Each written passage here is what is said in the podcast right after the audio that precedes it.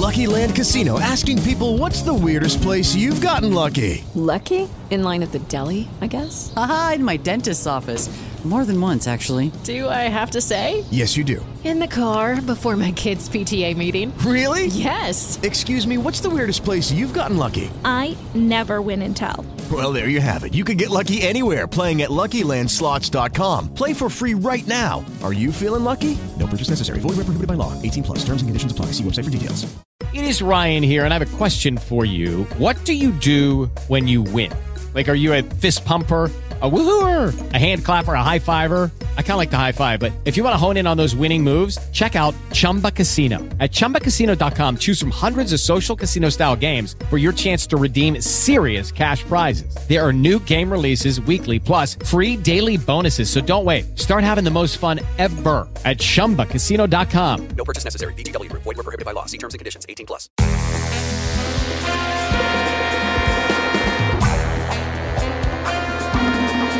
Siamo caduti in basso.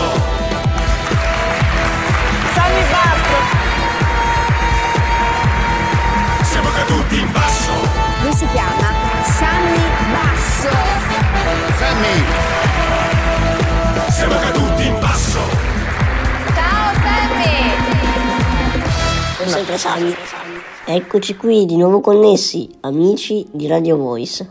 A parlarvi è sempre il vostro Sammy Basso e oggi parleremo di una cosa un po' particolare che va proprio all'origine della vita nella Terra. Come forse in molti sapranno già, la vita sulla Terra, per come la conosciamo noi, è basata da una fonte primaria di energia, il Sole. L'energia solare, i raggi solari sono quella fonte che permette alla vita di andare avanti. Le piante infatti, proprio grazie all'energia solare, riescono a fissare il carbonio, cioè riescono a prendere l'anidride carbonica e a inglobare il carbonio contenuto all'interno dei materiali biologici, glucosio per farla breve. Ed è proprio grazie a questo processo che le piante possono crescere, dunque da materia inanimata, CO2, si riesce a produrre biomassa. Le piante poi vengono mangiate eh, dagli erbivori, gli erbivori dai carnivori, però la base di tutto sono sempre le piante che riescono a produrre biomassa. Gli esseri che non sono piante riescono a nutrire il proprio corpo grazie proprio alla biomassa prodotta dalle piante. Questo processo di utilizzo della luce solare, dell'energia solare per produrre biomassa, per produrre energia usabile nella vita biologica è molto molto antica, quando ancora ogni vita era unicellulare, cioè non c'erano organismi composti da più cellule come gli animali, come le piante, ma ecco singole cellule facevano appunto la fotosintesi clorofilliana o qualcosa di simile per accumulare energia, produrre biomassa, eccetera, eccetera, eccetera. Tuttavia esistono delle tipologie di organismi che non basano la loro vita, o meglio la loro intera catena alimentare, sull'energia solare sono dei microorganismi mm, unicellulari, dunque batteri per lo più, che compiono la eh, chemiosintesi batterica. Praticamente invece di utilizzare l'energia solare come fonte di energia primaria, utilizzano l'energia chimica che si sprigiona sottoterra e che viene a galla, per esempio, eh, possiamo vederlo nei vulcani, eccetera, eccetera. Nel, ba- nel profondo degli oceani, l'energia contenuta all'interno della crosta terrestre si esplica proprio in produzione di gas eh, molto importante a livello chimico che rende possibile delle reazioni chimiche e dunque biologiche per questi batteri. E interi organismi poi si sono evoluti per fare di questi batteri la loro fonte primaria di cibo. Dunque c'è una catena alimentare parallela, molto più piccola e distaccata da quella che è la catena alimentare basata sulla fonte solare. Poi in realtà non sono così distaccate perché eh, tutta, tutta la biomassa biomassa e tutta la vita nella Terra è comunque un sistema aperto e non chiuso, però diciamo sono interdipendenti ma allo stesso tempo basate su cose diverse. È proprio sulla chemiosintesi batterica che si sta puntando per vedere se in altri pianeti ci sono forme di vita. Su certe lune di Giove, per esempio, ci sono interi oceani sotterranei che dunque non potrebbero ricevere la luce solare e ne riceverebbero pochissimo perché è veramente molto distante dal Sole, ma ecco la chemiosintesi batterica potrebbe essere possibile, dunque potrebbero esserci forme di vita in quegli oceani molto probabilmente a livello unicellulare batterico o qualcosa di simile. Per oggi è tutto, se questa pillola vi è piaciuta ricordate che potete chiedere le vostre pillole mandando una email a Radio Voice. Ciao a tutti amici!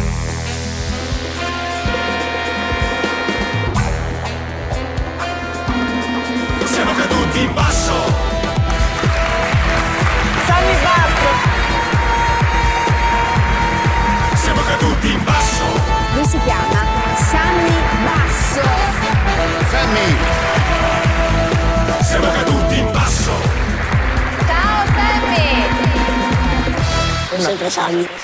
Eccoci qua di nuovo connessi, amici di Radio Voice. A parlarvi è sempre il vostro Sammy Basso. E oggi parleremo un po' di genealogia. Non entreremo nei dettagli, non ne sarei capace, però giochiamo un po' con i numeri. Intanto cominciamo col dire che attualmente nella Terra vivono 8 miliardi di persone. Sono più persone di quanti ne siano mai morte durante tutta la storia dell'umanità. Interessante e preoccupante, vero? Ogni persona ha due genitori, ha quattro nonni e ad ogni generazione raddoppia il numero di antenati. In 10 generazioni avremo 1024 antenati, in 40 o 50 generazioni un trilione, che sono un miliardo di miliardi. Impossibile ovviamente, visto che siamo solo in 8 miliardi oggi e non c'è mai stata così tanta gente nel pianeta. Ma allora, dove sono andati tutti questi antenati? Beh, una cosa la si può dire tranquillamente. È vero che ci sono 8 miliardi di persone al mondo, è vero che queste 8 miliardi di persone avranno 16 miliardi di genitori, però i genitori possono essere condivisi, ci sono fratelli e sorelle e dunque anche i nonni, infatti ci sono i cugini e i bisnonni ancora di più. Dunque, una cosa abbastanza facile da capire è proprio questa. Molti degli antenati sono in comune con le altre persone. Qui però succede una cosa bella. Se prendiamo una singola persona e come abbiamo detto prima, in 40-50 generazioni abbiamo un trilione di antenati e questi da dove vengono, visto che parliamo sempre di una sola persona. È interessante, si parla di collasso del pedigree, ossia se è vero che tantissimi antenati sono in comune e che questo lo è stato per tutte le generazioni anche passate, ecco che per ragioni di cose anche alla lontana però i nostri antenati si sono accoppiati con i loro cugini, non cugini di primo grado, però magari di settimo, ottavo, eccetera, eccetera. Questo vuol dire che uno stesso antenato può essere nel nostro albero genealogico più e più volte. Ecco che dunque il trilione di persone che abbiamo come antenati in 40-50 generazioni sono sempre le stesse persone, ma ripetute molte, molte, molte volte. Interessante in questo senso è pensare che tutti gli europei ad oggi viventi hanno gli stessi antenati di ogni altro europeo che risalgono a prima dell'anno 1000. Bellissimo. Dunque possiamo dire che siamo tutti eh, pronipoti di Carlo Magno? Ok, a livello statistico sì, giocando con i numeri potremmo anche dirlo. Però poi sono molte le cose da mettere in chiaro, per esempio il fatto che la nobiltà tende ad organizzare matrimoni con altri membri della nobiltà, visto che la nobiltà comunque è una, una porzione molto piccola della popolazione, ecco che nella nobiltà il collasso del pedigree è molto molto più marcato. Dunque Carlo Magno, per esempio, in una persona di famiglia nobile comparrà nel suo albero genealogico molte molte molte molte più volte di quelle che comparirà in qualsiasi persona non appartenente alla nobiltà e altre persone non appartenenti alla nobiltà potrebbero anche non avere mai Carlo Magno come loro antenato. Per oggi è tutto, ricordatevi che se avete qualche curiosità potete scrivere un'email a Radio Voice e sarò ben felice di farvi una pillola tutta per voi. Ricordate poi che se siete giù o è una giornata particolarmente no, oggi siamo caduti in basso, domani non possiamo fare altro che risalire. Un abbraccio amici. Radio Voice is your choice. Join us today during the Jeep Celebration event. Right now, get 20% below MSRP for an average of 15178 under MSRP on the purchase of a 2023 Jeep Grand Cherokee Overland 4xE or Summit 4xE. Not compatible with lease offers or with any other consumer incentive offers. 15,178 average based on 20% below average MSRP from all 2023 Grand Cherokee Overland 4xE and Summit 4xE models in dealer stock. Residency restrictions apply. Take retail delivery from dealer stock by 4 1. Jeep is a registered trademark.